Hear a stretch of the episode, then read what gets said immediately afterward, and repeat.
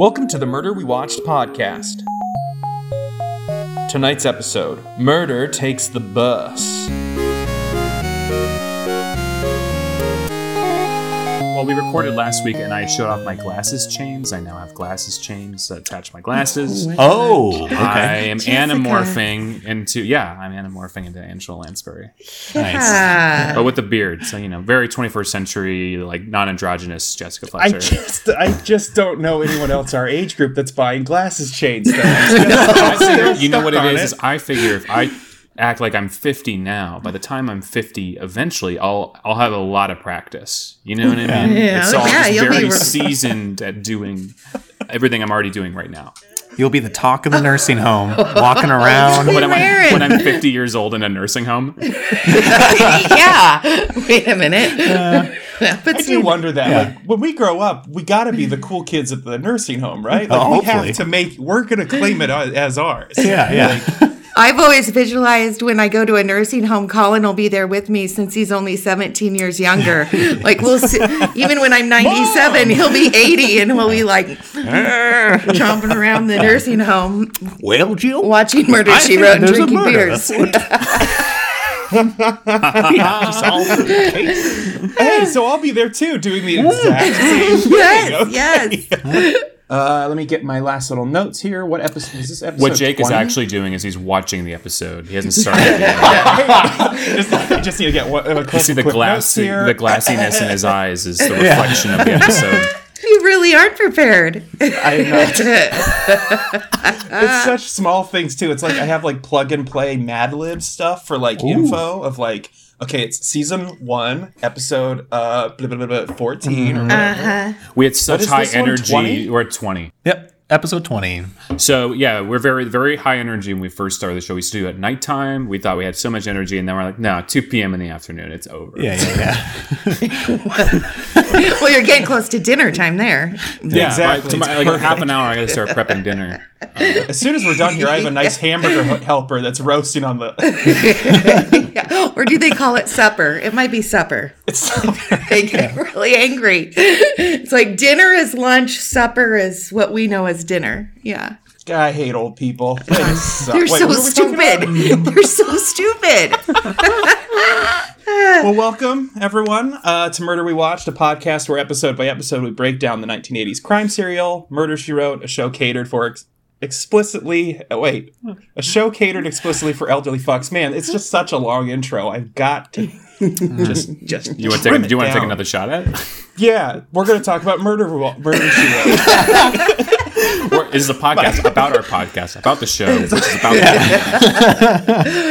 uh, my name is Jake Sanders, And my name is Spencer Mirabel. and today we are joined by absolute dear friends of mine, Jill and Colin Stewart. It's a it's a mother and son combo. Yeah. Hell yeah. Let's. Mm-hmm. How are you guys? How are you guys doing today? Awesome. We started out the day just right. Yeah. Breakfast, murder she wrote, cocktails. Mm-hmm.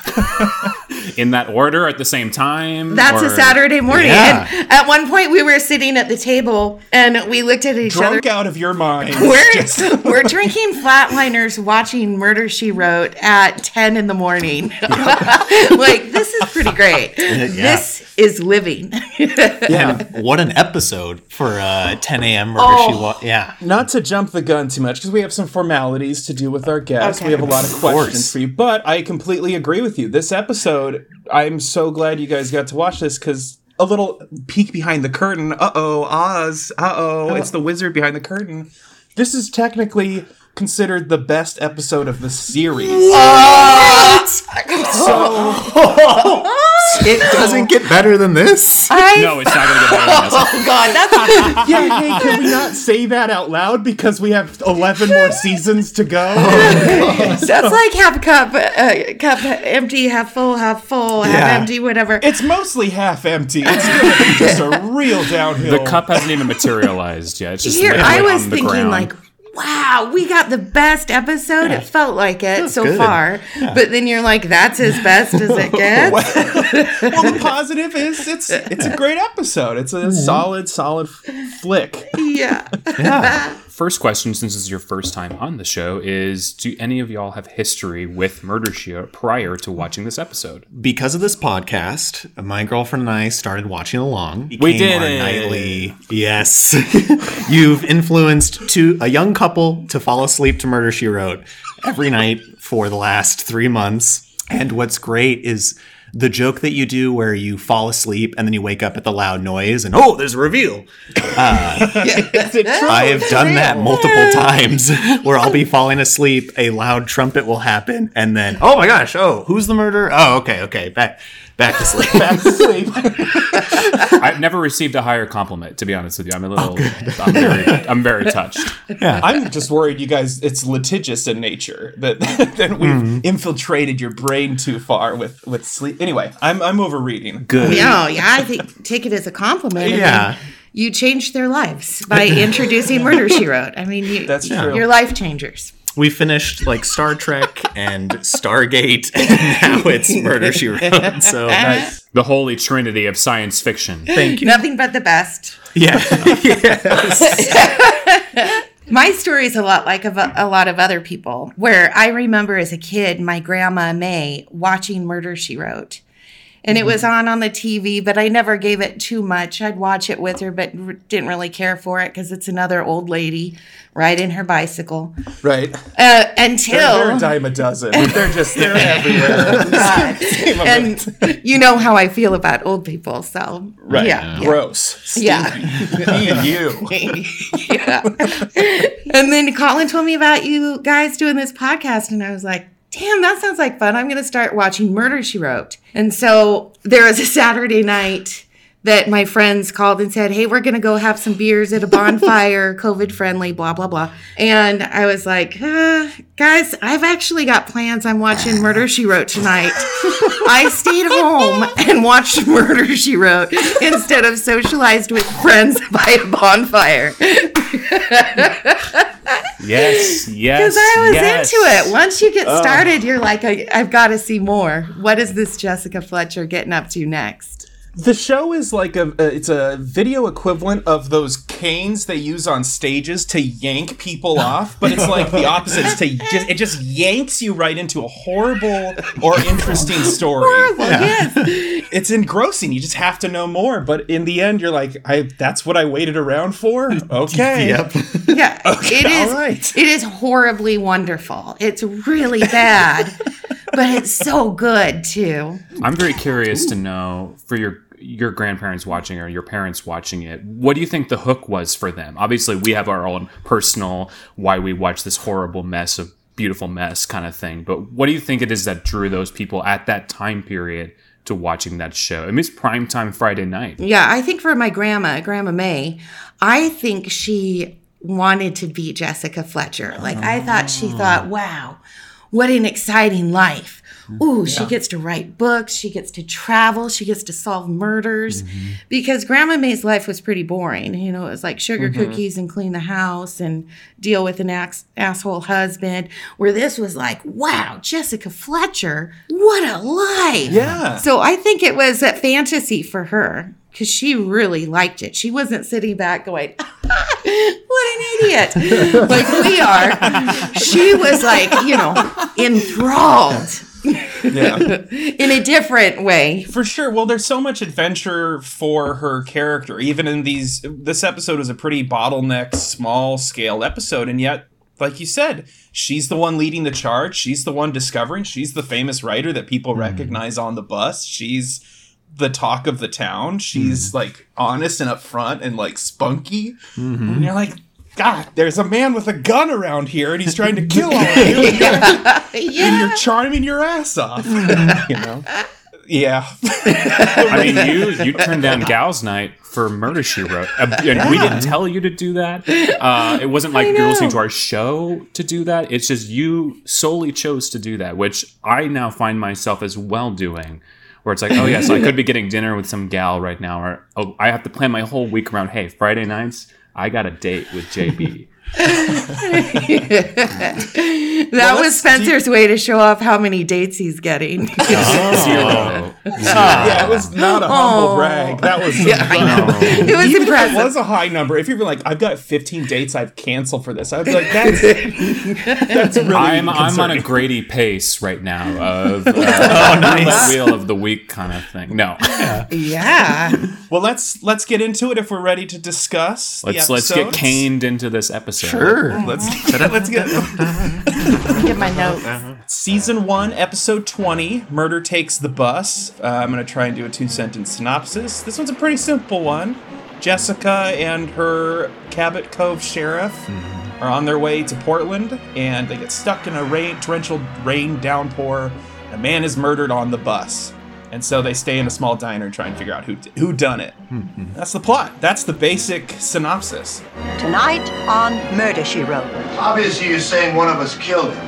I never saw that man before. It happened about 15 years ago, didn't it? I was in the bar having a drink. I have no idea who this poor dead fella is. If I wanted to knock this guy off, I would have shot him.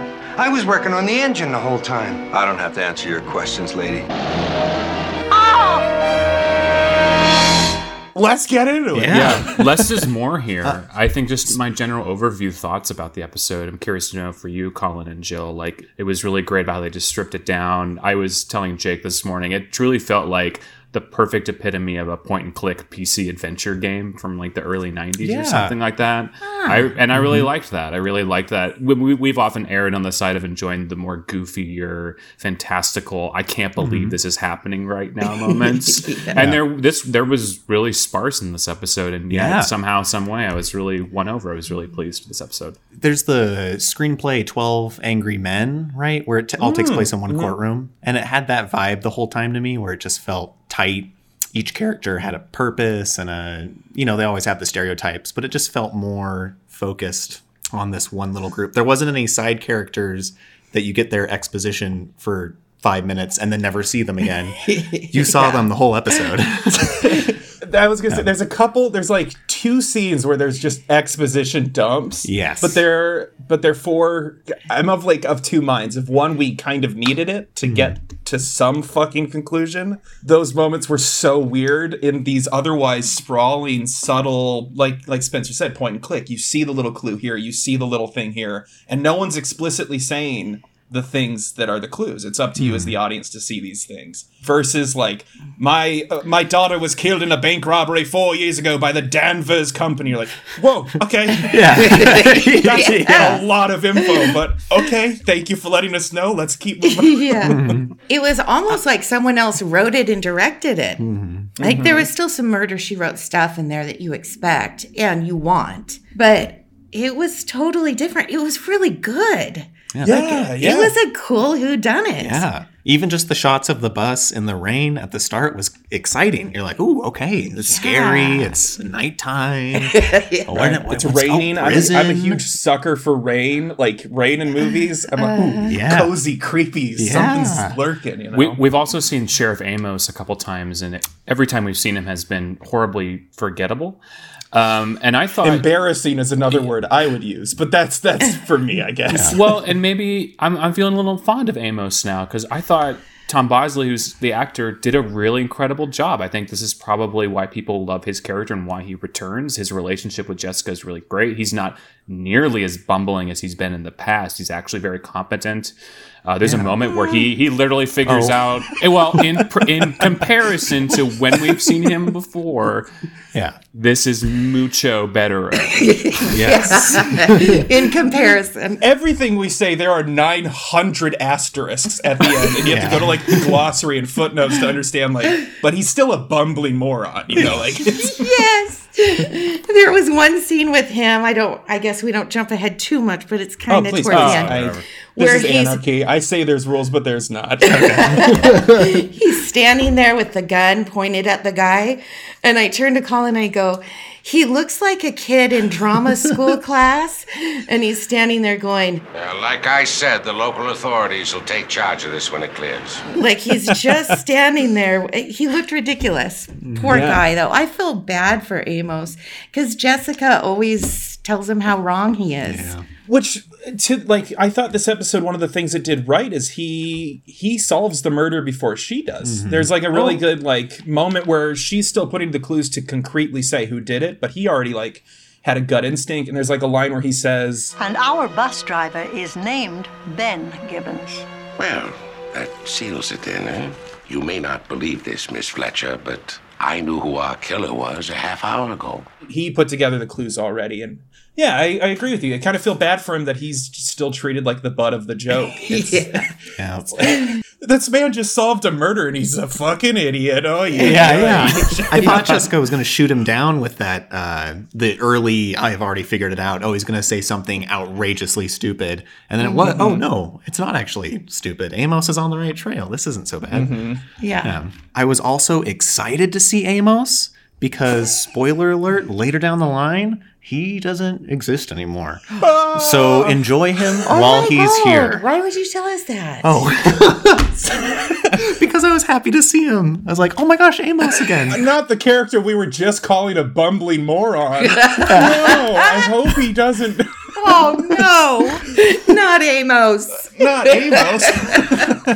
there was another character early on in the season, Ethan Cragg, who was a literal bumbling moron who was just like he was there for jokes. Pour And one out. He's gone. Colin's given a look, trying to think back. I beg of you, stop thinking about it because he's gone. Was he the He'll lawyer never come guy? back. I can't. No, remember he that. was. Let's do a quick Uh, segment. Who he? Uh, so, Colin, can you tell me if you know this character, Ethan Cragg? He has tied knots near a boat, eaten Jessica's food, called her woman, Oh my god. Drinking too many beers at a party. wore giant parachute pants, sweats a lot, drinks a lot. Was he the guy that she hired when to do yard work? Mm-hmm. Well, she never hired that guy. That guy was just Oh. starting to do his Oh, yard work. that's right. But, hey, you're, showed you're up. close, That guy just that guy just was like, I'm doing yard work now, bitch, and then he called her that. Like, That's right. Yeah. And then she invited. him. Do any of those facts sound like somebody you know? I have no idea who this guy is. I don't remember him. I don't remember him either. Oh. Colin wins first place of not knowing. well, so this episode starts out. Speaking of Sheriff Sheriff Tupper, he's going mm-hmm. to a sheriff convention. Or No, it's or- like a gala appreciation dinner or something for the Sheriff's Association. The Maine Sheriff's Association lays out the finest spread east of the Allegheny. Oh, Amos. They're giving away a big screen TV, and I got a feeling it's my lucky night. Oh, I sure hope so, Amos. It's the insert reason Jessica is in the story here. She was going to speak at it. He wanted to win a TV. I didn't really understand what they were going to, but at least it made him a reason to put on the bus. Hmm. right. Those crazy kids on the bus. but it reminded me of so there's this con- contest that he wants at this at this convention or whatever to get a TV and it reminded me of in high school for our senior like uh like final night or whatever we did like prize raffles for all the senior students. And they had like a new Mac they had a brand new TV. They had like a new game system. And then they had like journals, pencils, oh. post it notes. And all of those high dollar items went to like the super rich elite oh. kids at school. Oh. And then like all of us were like, I got a planner. I can't wait to go. I got a trapper keeper. Yeah, to start off my I just college pictured career. like Sheriff Tupper just sitting in a room while like everybody else is getting the TV and he just gets like a composition notebook. Or something. But it's it's a, a different color. It's not like the black cover one. It's like a nice purple or a nice like yellow or something. It's like a really fun. So they have to get on a bus. They're heading to Portland, and that's kind of our setup. It's kind of I- I'll say this: the intro is a little slow before it gets to like the official title card. It's very like labor laborious labor labor is that the right Yeah. is that Yeah. right I think you got it. then they're finally off the rain there's a rainstorm that kicks in we meet our cast of characters and that's kind of the This whole intro had some psycho vibes to it. The whole music not at the beginning. vibes rip-offs i would argue the song is a direct rip-off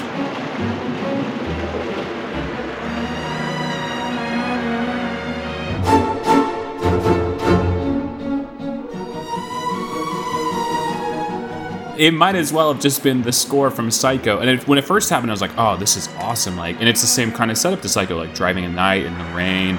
very ominous. Jessica like looking around the bus at different, very, very minute facts about things that she shouldn't be looking at for any other reason other than she's just paranoid at all. Maybe she's just a paranoid oh, schizophrenic. She's nosy. She, she was suspicious of everyone coming on the bus. Mm-hmm. Like she's sitting in her seat, and someone would walk in, and you'd see her just checking them up and down, what book they're holding, what mm-hmm. kind of gum is in their pocket. Like everything they did, you saw her being suspicious. and I thought, who is this suspicious all the time?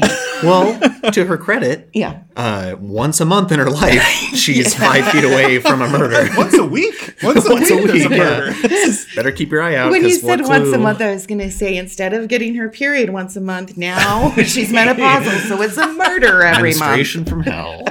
Menopausal murder. You think she made a pact with the devil? Like, listen, Mr. Devil, I don't want I don't want this period shit anymore. I'm done. I'm fucking done with it. But so my I want that gone. I want it gone. I want it gone. But in return, I have to help solve a murder every week for the rest of my adult life. yeah.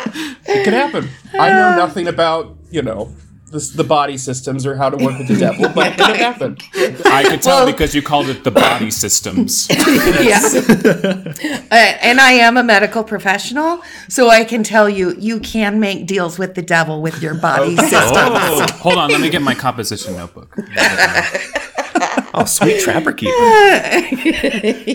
Our basic introduction here is we have a bus driver who we see his name quickly through a Gibbons, Ben Gibbons. Sorry, one last thing about this whole mm-hmm. intro is a mm-hmm. lot of these clues, even though they're very clearly just shot and shown to us, it's not someone clearly saying, Oh, look, our bus driver's name is Ben Gibbons. It says it right here on the nameplate. Anywho, mm-hmm. let's go take a seat. It's, like we said earlier, it's her kind of looking around the bus and being way too suspicious about it, everything. Well, and It's it goes, almost as if it's a good visual uh, screenplay where, hey, Mm-hmm. here's a clue. You don't have to have a character go, whoa!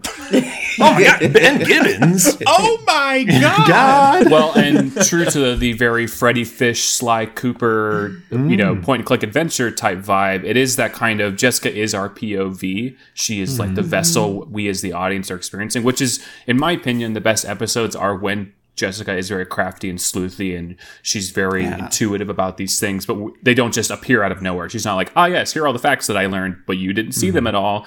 We're actually experiencing them with her in real time. So I enjoyed that aspect of it. We do get introduced to some interesting characters outright. Um, I also want to say, just in general, everybody acts really well in that. It's not just that the extras and the other characters in the story are just, oh, I don't know, important to the story for the first time finally.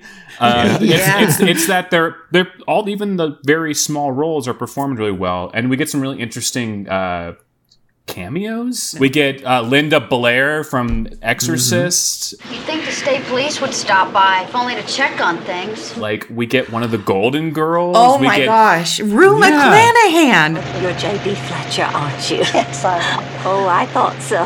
You're in the top ten of my most stolen list. You're what? Most stolen. I'm a librarian. Oh, I was really excited when I saw Rue McClanahan. I wrote it on my little notes and I was like, Rue McClanahan. She's the librarian, right? Yeah. So okay, so I'm gonna I'm gonna plead ignorance because I I have not watched Golden Girls and I'm very unfamiliar with her. What's her kind? Oh, sorry, she's in Starship Troopers. She's the Okay. horny one on Golden Girls. You're gonna have to narrow it down more because all those hot, hot women in that She show was the one that was always having different boyfriends and dates and kind of bragging about all of Okay. her um, men she's been with. And tailing me at the supermarket. Now, enough is enough. You have an unhealthy, obsessive love for me. The other ones weren't as horny. She was like the horny one. She was God, the great. '80s, man. You guys had it good. The '80s were great. Oh. I Yeah. God forbid there be a show right now about three horny old women. Just, what a decade. Yeah. You can still watch Golden Girls. It's on somewhere. That's our follow up podcast. After Oh, no. 15 years from now, after we finish Murder We Watched, we'll do Golden Girls in the year 2030 something. yes. When you're in your nursing home and you need something to do, there you go. We'll be able to relate to the characters a little bit more. Yeah. Um, but yeah, we get introduced to a lot of our characters we're going to see later. There really only is two locations in the whole show. It's the bus, and then the re- like the bus breaks down on this ride, and they have to stop at like a diner or restaurant. Actually, they pick up a couple people on along the way. One is very important to us, and it's this guy they pick up at a state prison. And he is the person who is going to get murdered here in a second. Uh, where are you headed? Portland.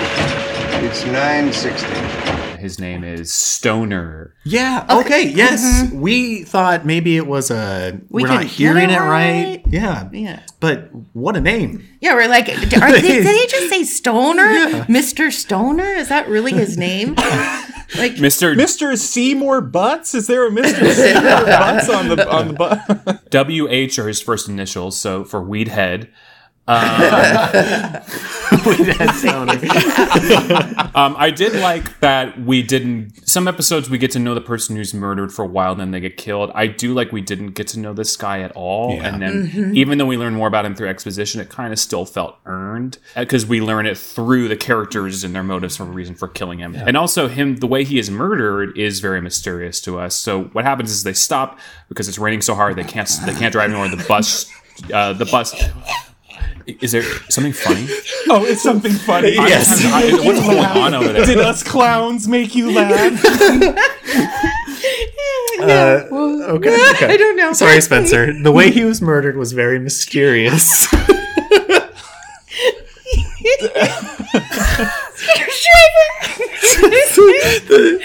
Jake, I think we killed them.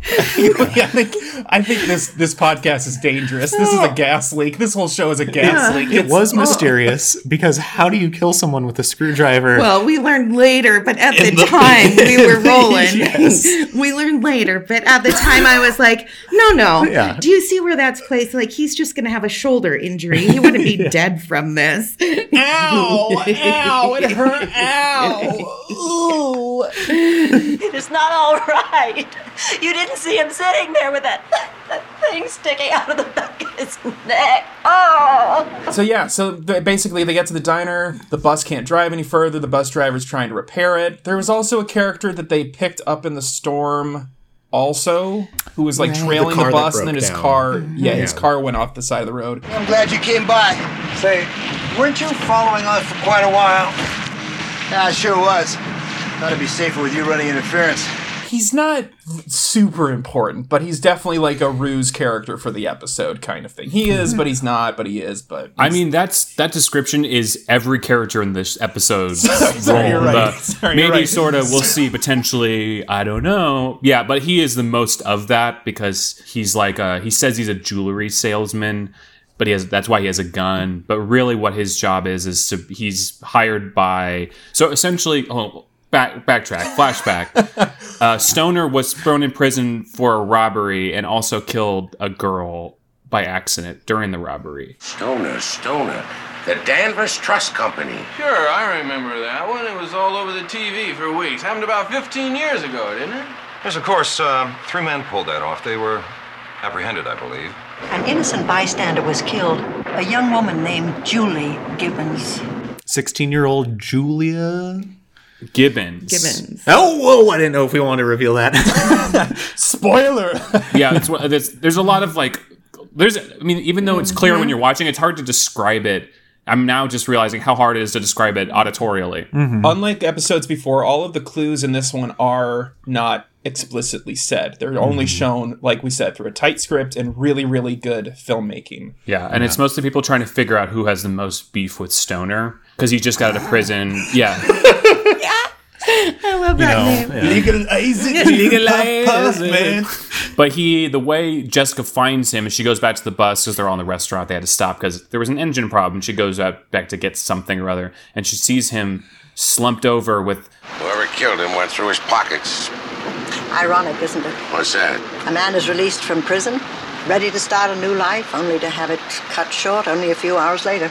Well, now, why do you say that? It could have just as easily been a visitor or a guard home for the weekend. That's a new suit, Amos, and those are new shoes. Paid for his ticket with crisp new bills. I think the reason you guys were laughing before, it's just not a screwdriver in a place that would kill him. It's like in his shoulder. Yeah. a minor they describe injury. it as if it's his neck, but it's like almost it's like in his shoulder blade, one hundred percent Yeah. on it, and no blood whatsoever. Not near the carotid or anything. It's like shoulder. They needed Tom why we're laughing. Savini to show up and have it like splurting blood in his neck, still fresh. out of a place that's not very Yeah. vascular, but okay, yeah. It, it is kind of like in a in Fight Club where he where he when they get in the first like fist fight and he punches him right in the neck. Come on, hit me before I lose my nerve. This is crazy. You want me to hit you? Surprise me. Motherfucker! Hit me in the ear! Ow, my neck! That why'd you punch me in my neck? It's kind of that of like if I were gonna murder someone with a screwdriver and they or someone stabbed me in my shoulder, I'd be like, it's a whole body. Yeah, yeah. Yeah. There's a heart. You could have got my brain, my uh, anything, my Yeah. shoulder. Right. Okay.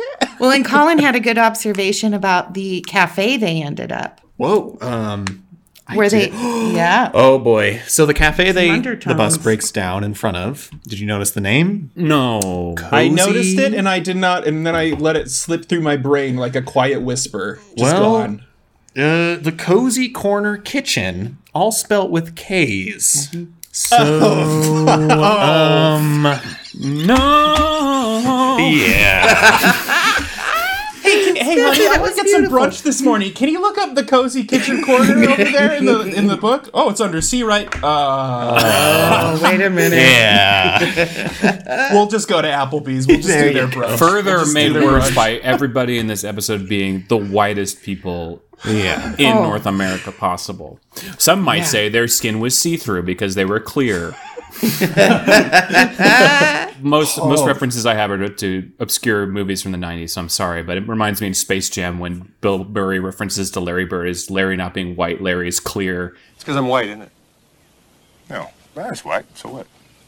Larry's not white. Larry's clear. Anyway, that's all I've got. Um, but yeah, I, my question is: I think good there's so many characters here. To it's hard to. I don't want to go through all their motives. I think it would be we would be talking forever. But my curiosity is who was everybody's favorite of these characters. Oh, favorite or who we were suspecting? Um, the- um, I. Mm, I think we could do suspecting too. Yeah, How I mean, we do both? Because I have people I like who I clearly knew were not the murdery, but I also had a suspicion too. So maybe for the who did the killing, we'll do a, a deluxe version of Ooh. uh, a little del- little little uh, three in one DVD action. Who was your favorite of the cast, as well as who did you think did the killing? Well, initially I thought it was a sailor looking guy because he just had all those faces he made that made him look suspicious. Joe Downing, um, captain of the fishing trawler Mary Sue out of Gloucester. I'm going back to my ship after visiting family. And like this gentleman, I've never heard of the dead man before. And I was like, Yeah. yeah. it can't be this obvious. Although there's plenty of times on Murder She Wrote where it is that obvious. But then once we got in the cafe, Rue McClanahan, I don't remember her character's Her name. Her name is oh. Miriam. Miriam. Oh. oh, Miriam. Because a dead man doesn't need the money you can get for a rare first edition, and we do. But that's just an old detective novel.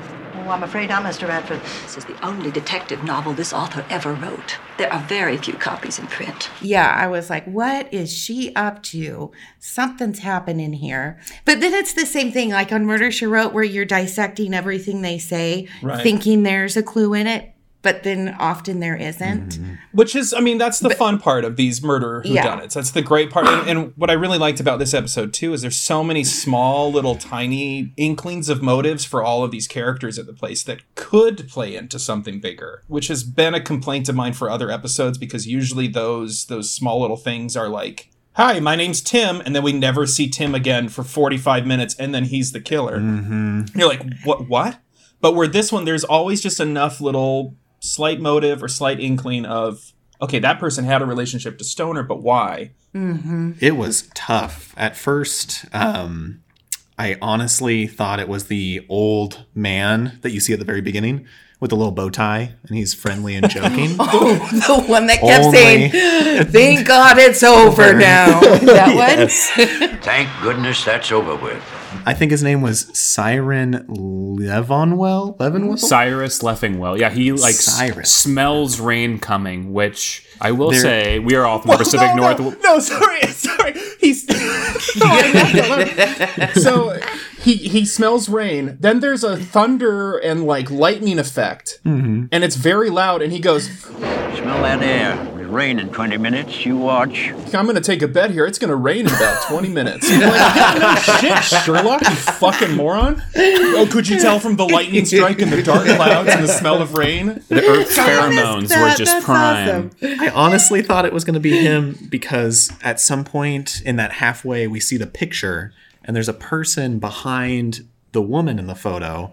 I'm also quite sure that your resemblance to the gentleman in this photo is more than coincidental. It would be very helpful if you could identify these people. And I thought there Mm. there might be like I'm missing an older face, and they go, "Oh, there's two young men and this old man in the background. That's a clue I'm missing." Turns out, did not matter at all. That's nothing.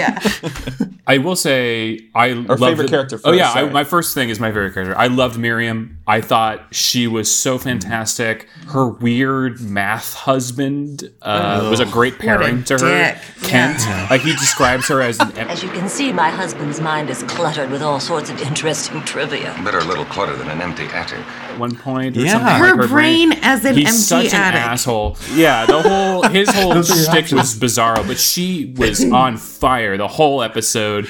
I was kind of hoping it would be her, just so we would get her some explosive ending from her. Mm-hmm. Um, but in terms of who I thought did, I also thought it was Captain Downing, the sea captain, oh. only because that we don't know anything about him for a long period of time during the episode, and that to me, based on past performance of the show, meant it's probably that guy. Um, mm-hmm. Because what we're trying to figure out is not just who did it. It's so there was three robbers during this robber with Stoner, but there's a third one that they're like, oh, obviously the person who murdered him is a, the third robber who wants to kill him to get the the money that apparently still exists or something. So I thought it was Captain Downing. I thought it was uh, Miriam's husband, the mathematician. I thought he, w- but I thought he was that third party. I thought he was like maybe like the orchestrator of the robbery or something. I honestly though I didn't really know who did it until the reveal. I thought I know that sounds stupid, but all of the plot points and how they're revealed left me guessing just enough to be like, oh, that's an interesting clue. Oh, okay, it's oh now I know exactly who did it. Kind Yeah, of thing. it It's- it really mm-hmm. that last five minute. All right, here we go. We're coming to the end. Who mm-hmm. who the hell is it? I It have was a no real idea. who done it. Yeah. Yeah. It was very methodical about layering potential suspicion for everybody, and even Jessica is stumped. You get moments of Jessica thinking it's something,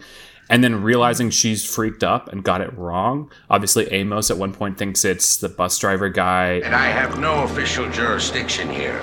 But I can make a citizen's arrest, and that's what I plan to do. Ben Gibbons, I'm placing you under arrest for the murder of Gilbert Stoner.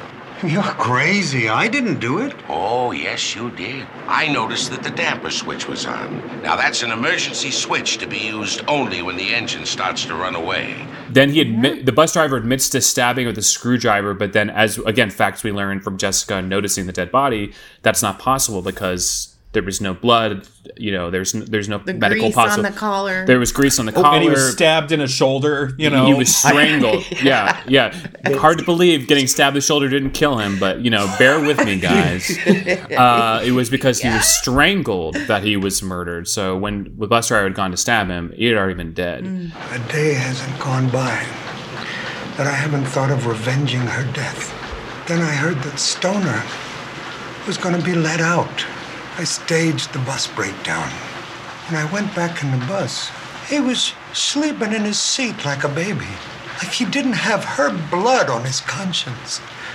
That he should be alive and my little girl dead. I just went crazy. I raised up my arm and drove that screwdriver down into his neck. Oh, Well, thank God that's over with. That man was not killed by the screwdriver. There was virtually no blood on the screwdriver and very little around the wound. Postmortem lividity. I should have thought of it at the time. I just and also even the peripheral characters that do kind of fizzle away when they have their monologue revealing everything we need to know about the moment. well performed, well acted. Steve, for example, Linda Blair's husband. Yes. he seems very he seems very suspicious for the first third. He's got a bone to pick with somebody. What you find out is he, he his dad was one of the robbers or something like that. He was trying to get revenge. All right, it's true. I took the bus in order to meet Stoner because I wanted my father's share of the money. After what I've been through, I figured I deserved it. At least that's what I thought until I talked to him. It wasn't what he said. It was it was what he was. A mean, pitiful wreck of a man. His scheme ruined his entire life, just like it ruined my father's. He has a really interesting arc, and he's a, he's a really good actor, even for like the most like third tier D list role in in the show. Very good. He was great. And then, like, he he had his pregnant wife there, and that was the reason why, you know, he didn't want to make the same mistakes as his dad and end up dead. Mhm. And so it all made sense. Like, there was logic behind each character story, which was refreshing. It is. It really, really is. Much like a glass of cold water after a terrible hangover, this episode was refreshing. yes, yes, it was awesome. And you're right, that Steve guy, I'm with you. He was a great actor. He had a freaky face. And even the the um Yeah, he had some Quasimodo vibes to his face. Uh, even the alleged jewelry salesman, who at first we thought he said jury, Jury? salesman, we are like, what is That's that? That's what I thought he said too. This is my permit to carry a concealed weapon. I'm a jewelry salesman. I carry valuables in that case, and I have to protect myself. They probably only did one Oh, take. Yeah. then when it came back later, we were like, oh, oh, okay, now that makes sense. But even him, his role was important. And that's where the gun came from later. So we needed him with his gun for even more action, the action. the turns that happen, like the power going out, there's a moment where the power goes out, there's a moment where Yeah. they have only one way of communicating because all the power, all the phone lines are down. And so there's this this CB machine to try to like reach out to anybody, somebody. And so jewelry salesman, who's not actually a jewelry salesman, is the only one who knows how to operate. And He's doing that to do about. And then the power goes out and Jessica sees, you know, like a bat out of hell, someone go out the window to go like do something, and then he the, uh, he gets shot. Also, it's described in his him getting shot as He's been shot. It's only a flesh wound. uh, and all I could think of was Monty Python. Then you've got no arms left. Yes, I have. Look!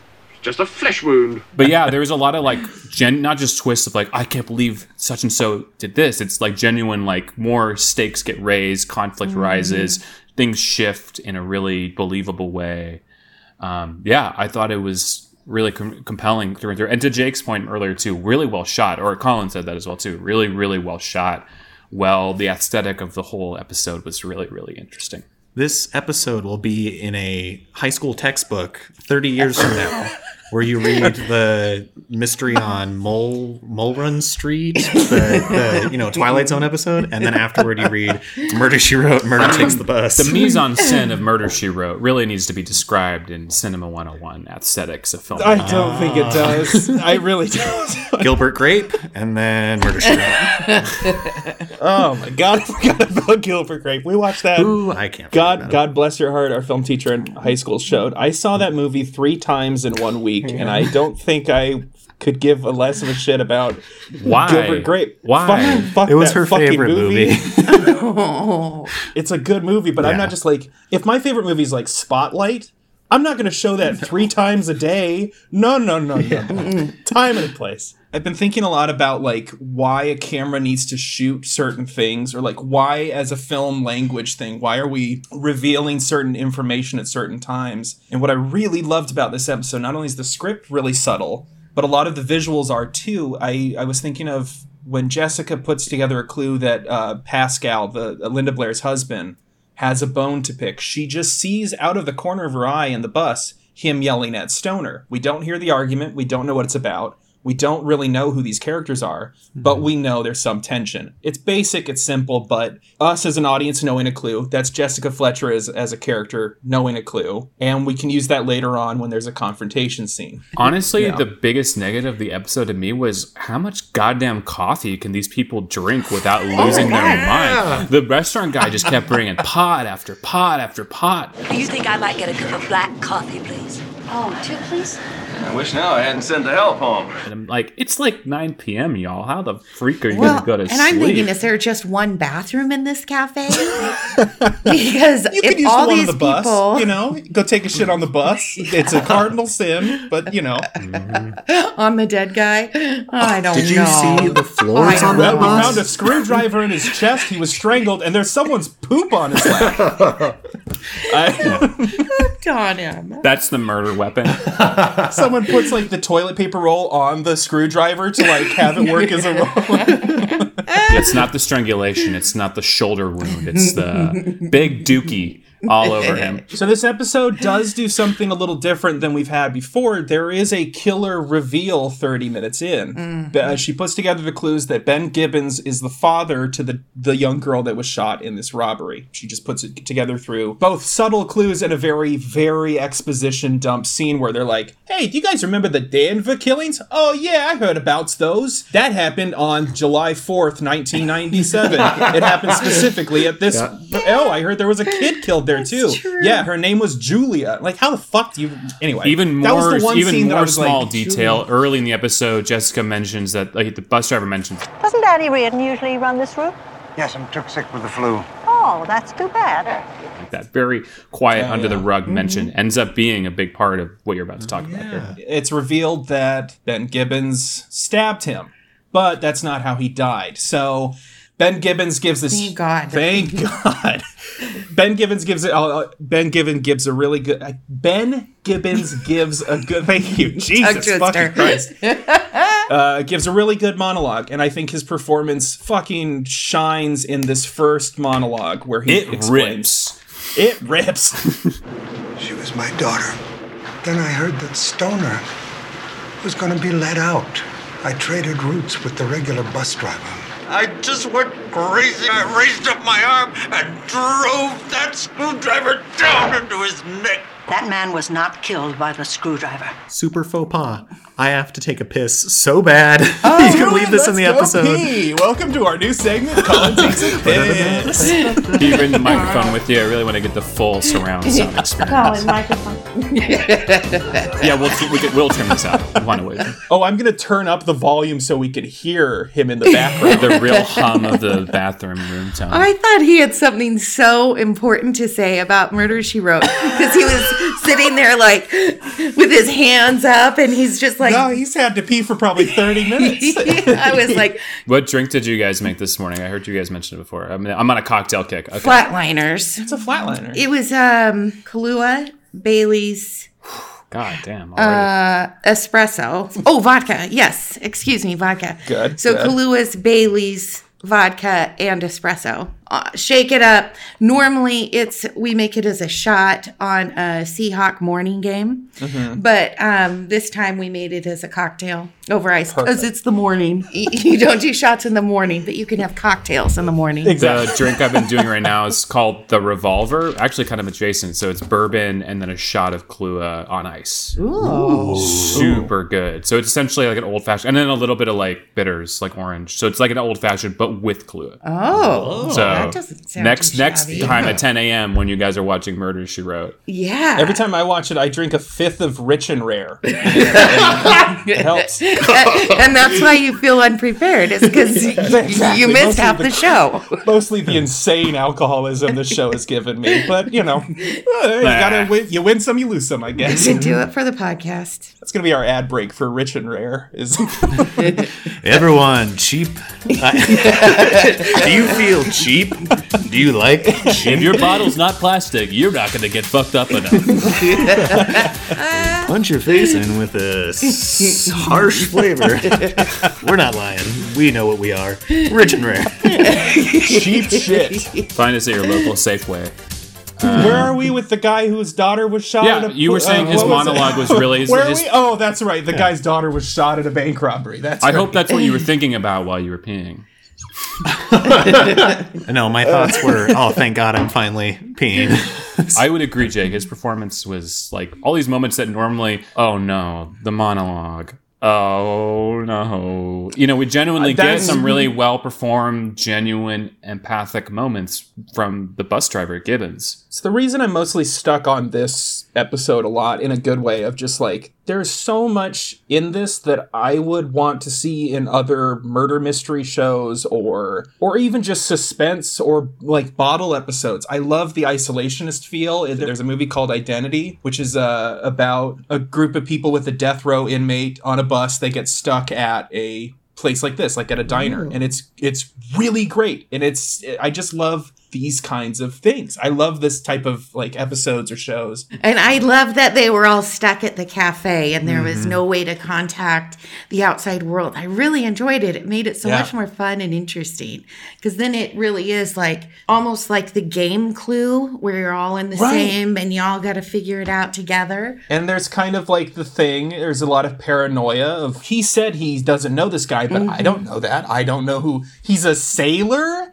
He's a fucking comical sailor and he doesn't I don't know about you, Mr. Sailor Man. Props to Jessica for noticing how the sailor ties his knots. Oh, right. Did we see him tie knots? yeah so so we we let's i think this is yeah. a great transition hmm. into the wrap up is that so after all of this accusatory things and then jewelry not so much jewelry sailor man like salesman not sailor man gets shot his little flesh wound. I um, had to, I had to do a double take there too cuz maybe he does sell he, sa- he sells ships. I sailors. sells, sells sailors gibbons garb 10 times over. Ben Gibbon gives the jeweled sailor sales salesman uh, teach that in your theater class. Um, but at, at the at the cozy kitchen corner. cut that part out. Cut that. We gotta cut that last Uh, so he they're, they're tying up like a bandage on the thing and sailor man's captain downing helps tie like a knot on his thing and we don't even see jessica noticing Oh. it but then there's this whole to do about of stoner's book goes missing and it's miriam who has stolen it because she's been sus this whole time. It's because she wants this this rare book y'all. It's all she really needs. She's a poor librarian and her idiot roadhog math husband doesn't make any money either and she, of course, she stole this book he was reading. But Jessica notices a very important detail about Stoner's book. The cover is all like gnarled up and, you know, like torn up, but the inside of it, none of the mm-hmm. pages look like they've ever been touched. And so she mm-hmm. realizes Stoner's had this book not for reading, and she finds a little key in the book. And that key is mm. to his A safe deposit key. Is that what you were looking for, Captain Downing? Or should I say Mr. Downing? A real sailor would have tied a square knot, not a granny. You're not gonna pin Stoner's murder on me. I didn't kill him. You can tell that to the local authorities when the storm clears. I'm telling you, Sheriff, he was already dead when I got on the bus. and it is Captain Downing who is the third guy from the robbery who is trying to get this key. I don't know how you guys felt about it. I did not like this reveal. This was my one thing that I was like, I don't, I don't get why this is here. Kind of. I didn't feel like they had given him enough backstory to justify him as being this like ultimate killer, like the Mhm. Strangler. They gave it through the exposition, but I liked the more subtle way of building up Ben Gibbons a little bit versus this sudden like. Oh, the sailor? Uh, No, he tied a knot, and that's. Oh, please don't do this episode, please. Once again, they kind of subvert your expectations with that a little bit, and he didn't. He was like, "No, I came in there and I, I yeah, I did it, but I didn't do it." You know, and it's this mm-hmm. weird like. Oh, yeah, it's the old I did it, but I didn't do it trick. what a trickster. The old, the old snafu. I liked the key inside of the book. Like that was That was kinda- cool. Yeah, that was a fun thing that you didn't see coming. I thought there'd be like a hidden message amongst the pages or something when she was looking at the book. So they like cut into the book, and there's like a little box. I thought there's like a little fifth of rich and rare inside of the book. yeah. also to note, the sailor guy, they all when they get to the restaurant, I know this is kind of a non sequitur, but everyone's like, "Oh, I love a coffee," or "I'd love, oh, I love some tea." He goes, "Where's the bar?" Oh, is there somewhere a man can get a drink? Yeah, in the bar. It's closed now, but if you can hold on a mite, I'll open it. Fine. yes. and the oh, owner. Oh, yeah. And then how about Amos that said, oh, yeah, I'll take a slice of apple pie too with a side of cheddar? Well, I couldn't help but notice that apple pie over there. It looks homemade. My own recipe. Would you make that too with a slice of cheddar and some black coffee? Yeah. Isn't Did that he a say side of cheddar and do people eat cheese on apple pie? I swear that's a thing. It is. I think I'm, so. I'm looking it up. Apple pie and cheese. I see, like, I could see like apples and cheese for like a like a little like on like an appetizer type plate thing with crackers, little dip, Well, cheese, yeah, and a little apples. No, it's a board. thing. This is a thing. Is it a Oh uh, my No. god. North northeast thing. This is the most disgusting photo I've Jake ever is on an apple pie and cheese porn site right now. Yeah, I was gonna say So- he might be on your yours only I've never page or whatever it's called. So this man's gushing inside of a porn star. Oh, I'm at the wrong website. I'm sorry. I'm sorry. I'm sorry. It's gross. no, it's so it's a English tradition from the 17th and 18th century. English pies topped with custard, typically, but often people would use cheddar, sharp cheddar cheese instead. Well, Oh, Amos grew up in the early 19th century, so right around the time. yeah. I'm starting to realize why people back then didn't live that long. Uh, it's probably that kind of shit. I've just never eaten pie and thought, you know what could go really good on this? I have some pepper jack and Gouda in the fridge. Let's toss that shit. What's that cheese that you can strip layers off of it with string cheese? String and- cheese. Throw, throw a couple dogs of those on there. Oh. when you're out of good cheese, but you find that one string cheese in your fridge, and you're like, "Nah, uh, yeah, I guess this will work for my pie. That's the rich and rare of cheese. I just everyone picture you a Thanksgiving meal. Your whole family's there. Grandma made her famous apple pie, but thank God I brought what I needed. My Lunchables cheese cuts. Don't worry, family. I got the five pound bag of Mexican shredded cheese. I got you covered, guys. Taco blend goes right on the shit, Mexican style. I have to confess Mm. about string cheese. I have to admit this to you guys because I'll feel a lot That better you if I put do. it on I pumpkin didn't. pie. I would never strip it off. I would know. I would eat it like a like a. Oh, you're not- disgusting. Yeah, It's you I- have to you have to feel I, it. I'm okay. It's part of my it's part of my self love journey. I'm, I'm figuring I'm okay. okay. I, It's- it's important for me to admit okay. this to you. I'm working. We'll at survive it. through this. We're we're getting through this. There's We will still do this podcast for the next ten years of our lives. I just wanted to make sure I'm being very vulnerable with you right now. I- It, s- sorry, Spencer. I didn't mean to yuck your yum. Um, that was my bad.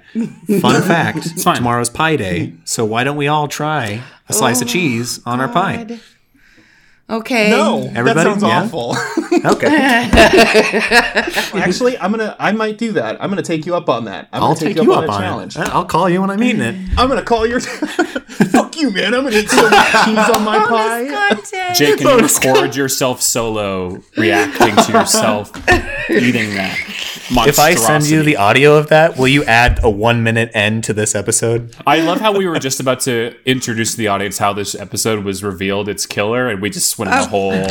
Yeah. Wait, yeah. What are we talking about? Oh, We that's built, right. much the like episode. an episode of Murder She Wrote, all anticipation built up to completely confound you for no reason. I didn't know what the uh, librarian was going to do with the book. I really thought, oh, it's just a fancy book.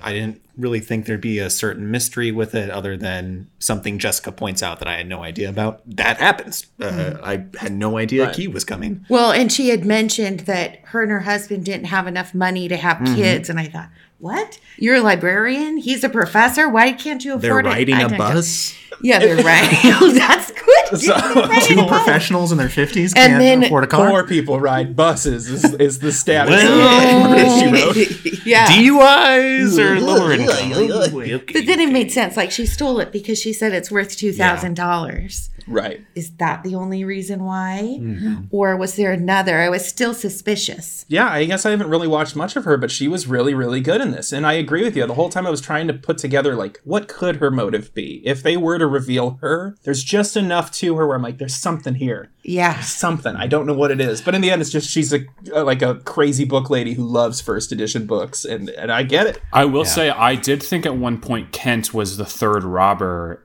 and she was trying to kill all of the other robbers to get to them, like their money. Like I think that was maybe the inherent idea was that oh, they keep mentioning they don't have money, or they're just at, always at odds and they're butting heads. But the idea of getting that kind of wealth by killing off the other robbers and getting the key to this Mhm. deposit box. I thought that was maybe going to be the turn. Um, But what Mhm. ends up happening, and I would agree with you, Jake. I also agree. I think this kind of fell flat for me. The fact that it, the sailor admits to being the one who shot like when it was dark. He shot Uncut Gems guy. Uh, Yes, it was just uh, like- Jew- oh. jewelry guy. Sorry, Yeah, the jewelry- I'm thinking- The juror guy. The juror, The jury, the jury guy. salesman. Oh, so sells it, it, he, it reveals that he's the third robber, and he pulls out the gun that he hid in Amos's jacket. Yeah, I, I thought that was kind of flat. I was like, ugh, mostly because he was probably the, the most boring of all these people. He was just kind of like a flat line. This door blows open because of this crazy ass hmm. storm outside, and because of that, uh, Sailor man gets distracted, and they they kerfuffle happens, and then Steve punches him. That's how he gets his catharsis is just being able to punch the guy. But then it's revealed he didn't die by strangulation because that remember that little grease stain on the collar. That was the real clue that Jessica remembered, and then she even mentions, "I can't believe I dismissed that. I can't believe I Well, she- yeah, she's like, I tucked I tucked that away just in case. Mm-hmm. Like, that's a hey Jessica, I don't want to tell you how to do your job, but that's a pretty fucking huge clue. It's like bloody hand bloody handprints around his neck. That could be something later. I'm gonna keep Yeah. that in the back I burner. don't know. I didn't really notice the blood. Yeah. And so, although the sailor guy downing that was kind of a lame reveal, the real, real reveal is worth it. And it's that it actually was the first person who admitted to us did the killing. It was Gibbons. It was the bus driver. You did kill Mr. Stoner, but what you didn't tell us is that you also strangled him. You actually killed him twice. When the sheriff and I first discovered the body, I noticed there were small flecks of grease on Mr. Stoner's collar and lapels. I filed that away. I didn't start out to kill him. I really didn't. I just wanted him to know how much hurt he had caused. He said he didn't give a damn about some dumb kid that just happened to get in the way. Dumb kid. The sweetest little girl you ever saw in your life. How all of a sudden I just went crazy. I couldn't think about anything but killing him. Yeah, And he strangled him. He strangled mm-hmm. Stoner, and then it from a crime he- of passion. From a crime of passion. strangled. Yeah. I mean, we saw the. That was the other problem I had is Uh, when they show the strangling, it's like he strangled him for like a total of four seconds, and you're like, no, no, no. What we weren't told is that the guy just happened to breathe at the like breathe out right as the strangling stopped, so he couldn't. And his lung volume is quite small, Yeah, so he his lungs are this. They're so tiny little baby lungs. little raisins. Yeah, little also, what kind of monster human being are you when a, a father is telling you about their daughter that died by accident and you're not even saying sorry, but being, uh, He said it was just a kid. it was just a kid. It was a dumb girl. Like, what the fuck? I would strangle him too. Yes. I mean, this monologue, this scene, this reveal. I wish this had also been a part of the first reveal. I think we could have done without the sailor not subplot. like looking at just Yeah. looking at it in context of the whole episode, it's like that's so it's just a ruse. It's so blatantly a ruse. It's not important. I love that shot through the bus when he does strangle Stoner. Such a stupid Well, when it's it's like a flashback sequence and it cuts to him he said like the only reason i wanted to talk to him was not to yell at him not to mm-hmm. confront him but to have like a zen like peace and just say like your actions have caused this much pain to me and i want you to know that. And i was like that is such a beautiful Yeah. way to deal with grief in this this otherwise schlocky show. And then it cuts to him like strangling for two seconds and oh my god he's dead! Oh i gotta get back inside to the co- cozy comfy ki- kitchen or Cozy whatever That's a- corner kitchen. the, the the racial uh, racist cafe. Yep. Um, that's a good point, though, Jake. It's true. I didn't even think about that. Is he was he was like con- con- confronting his grief, Mhm. the person who caused it. That was cool. And the Huh. man rejected it and was. Yeah. In the, Oh, oh, what? He's heartless. Yeah. and like colin said this guy is an absolute monster who's like your daughter's dead and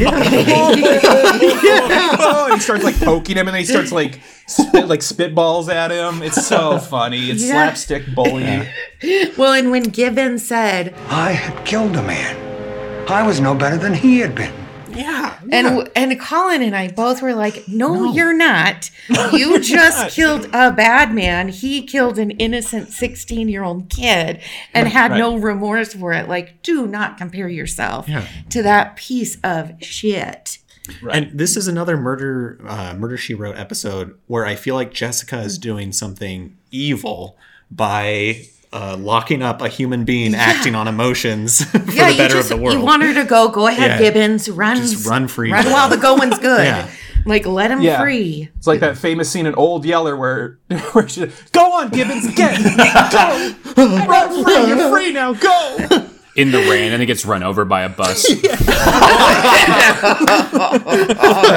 but the reason there is a screwdriver in his shoulder is that was he did he went back it was a crime of passion so he gets off the bus and he's like apoplectic. He's just i can't believe i just did that thing. And then he sees downing the sailor guy rifle through he's looking for the key and then he goes back and does the stabbing in order to create that first ruse we saw where he admits to stabbing with a screwdriver he does that so he knows he can pin it on downing Are there laws for just stabbing a dead body? Like, there's got to be something, right? Yeah, I was- there is because it's something to do with uh something. It's a like corpse. desecration of a corpse, Yeah, right? Is it- something of a corpse like that. Yeah, it's, um, And there was a screwdriver. There was someone else's poop on him. Like it's just Yeah. it's a yeah. it's a corpse. Just it's such a, hey man if you drink all that coffee like all i'm trying to say is it's a diuretic like we all know it's Did gonna happen. Did you guys happen ever have any suspicions for the like the chef, the guy that was in charge of the diner? No, he was so bumbling Okay. and so ridiculous. And there's a shot um, when we get to the bumbling humor hour. I kind of want to talk about this. There's a shot where Jessica's sleuthing around looking for things, and she opens a door, and there he is, just cooking burgers, and he goes. yeah, he was goofy. He was probably the weakest part of the episode in terms of the performances, where he was just kind of, kind of just there. Just We, we didn't Yeah. need another deep story. what kind of like sick fuck is making this apple pie with cheese? You know, That's that's that's what's suspicious, man. This guy's up to some tomfuckery. Hey, you guys want any? I got some cherry pie over there with some gouda. I got some. uh oh. feta banana, banana cream with feta. Oh God! my battery just said 5% on my laptop. Oh, and I I'll thought get I my external it. charger. Sweet. Then you don't And we're have to almost done worry. too. We're, we're, we can wrap up here in the next few minutes too. We're I think we're. Oh no, I thought I charged it last night and Do you guys ever get songs that should never be stuck in your head, stuck in your head for multiple days? Yeah.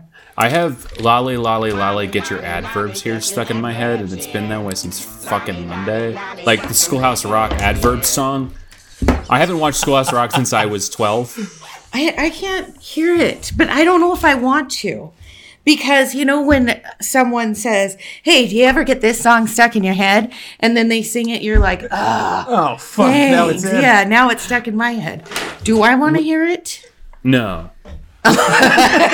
I was gonna see if it's a fun one. Although, bad if, if you really need, it's like a nice hooked on phonics moment. If you need some, you know, brush up on adverbs, I can recommend it to you. Uh, Did you just flirt with Colin's mom? What no, the fuck was no, that? wait, wait, what? no. There's your If Friday night date, Spencer. on my Come over, adverbs, watch if that's Murder, flirting, you're in trouble. Oh, hey girls, you want to learn about conjunctions? Um, That's so. That's the ending. That's it's Ben Gibbons did it technically once, but kinda twice, and the sailor didn't. And then the freeze frame ending, which was Oh. when uh, Tom Bosley Amos uh, says he found out that at whatever conference or whatever it was they missed, that the TV that it, someone won it. And oh, I'm sorry, Amos, you didn't win it. And he looks at Jessica and he goes, "No, you did." What? And then it freeze frames on her face. Amos, I'm so sorry. But as nice as that TV set might have been, I'm sure you can live without it. But it wasn't my name they drew, Miss Fletcher. It was yours. What? The woman who hates anything electric got a new TV. She's the one who, yeah, it was her name that was called. the for rich kids TV. at Ferris got the It's the rich kids The at rich Ferris. kids at Ferris High School. Those all fucks. over again. And you're sitting there with your trapper keeper. Ah, thanks for my game of racquetball. Thank you. I can't wait to play this on the campus. Thanks, you bastards. So we only have two more things to wrap this up. We have the bumbling humor hour, which is just a moment or a character or a line of dialogue that is just kind of ridiculous and memorable. Uh, do you guys have any candidates for the bumbling humor hour? Oh, oh, the old Cyrus every 15 minutes going, Well, I'm glad that's over with. Every time. Every. I'll say it again. Thank goodness that's over with. Like they'd say, that man was murdered. Well, I'm glad that's over with. Well, that would have. That's a bad thing. I'm glad I'm over here if you guys need me. I'm.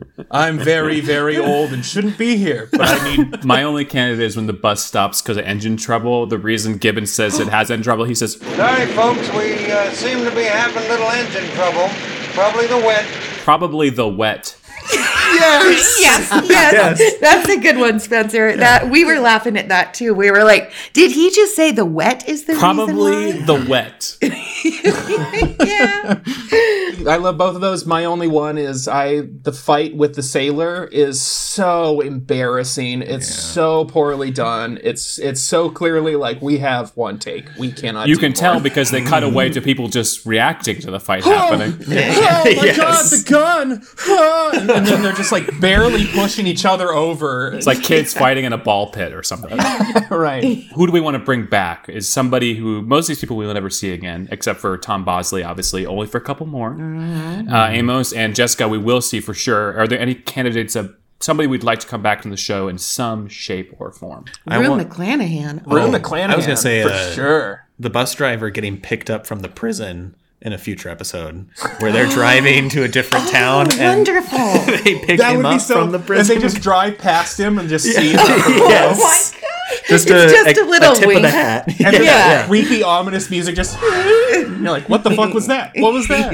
I feel the same about Miriam. Yeah, Miriam would be great. I think she's just so dynamic and goofy. Aw, I'm sure like she that. might return, but I guess Golden Girls would have mm-hmm. gotten started around this time, so she would have become oh. too her like meteorical rise might have been too much at that point. You know, the the, the her famous role as horny old lady in Golden Girls. Oh man. Well, this has been Murder We Watched. Thank you so much to Jill and Colin for joining us today. Thank, I love you guys so much. I'm so glad you guys could join us today. This was absolute pleasure, and I hope you We guys love had a good you. We, we love you. And Yeah. thank you for having us. We've been looking forward to this for a while. Yeah, this, this was great. fun. And we'll have you guys back for probably a terrible episode next. Yay! So, oh, find, we'll balance it out for you. I'm gonna go to nice little IMDb pair. and find the just polar opposite of this one. What is like widely regarded as the worst episode? Those can be great too. They are. If it has a dog trying to kill someone, mwah, I'm in. I'm locked in. That's, that's great.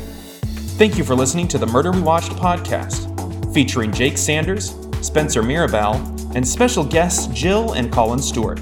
Be sure to leave a review on Apple Podcasts and make sure you follow us on Spotify and Instagram.